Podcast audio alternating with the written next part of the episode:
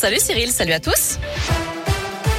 Et on jette un œil à vos conditions de circulation. Pour commencer, bonne nouvelle, l'autoroute A43 a rouvert dans les deux sens suite au carambolage qui s'est produit en début d'après-midi à hauteur de la bâtiment Gascon en Isère. Un accident impliquant cinq véhicules dans le sens Lyon-Chambéry et qui a fait trois blessés d'après les pompiers.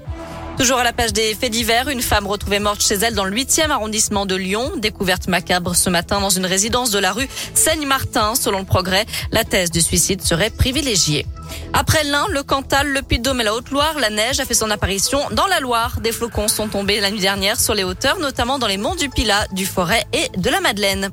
En bref, elle avait qualifié les réunionnais d'autochtones ayant gardé leur gène sauvage. Fin de citation. Brigitte Bardot a été condamnée aujourd'hui à 20 000 euros d'amende pour injure publique.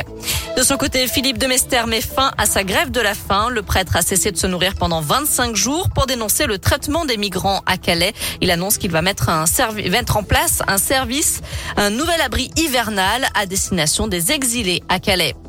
Lamborghini, diamants, montres de luxe ou vin de prestige, plus de 300 lots d'objets saisis ou confisqués par la justice française seront mis aux enchères demain à Bercy.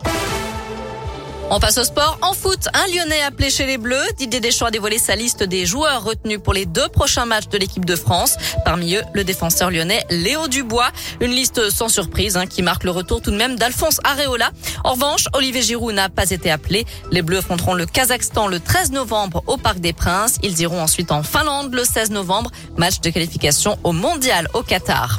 En attendant, il y a de la Ligue Europa à suivre ce soir. L'OL reçoit le Sparta Prague. En cas de victoire, les Lyonnais seront déjà qualifiés pour la phase finale après seulement 4 journées sur 6. Mais il faut terminer premier du groupe pour aller directement en huitième de finale et éviter les 16e. OL Prague, c'est à 18h45 à Dessine. De son côté, Monaco reçoit Eindhoven et Marseille affronte la Lazio Drome. En rugby, Demba Bamba et Romain Taoufifénois débuteront sur le banc face à l'Argentine.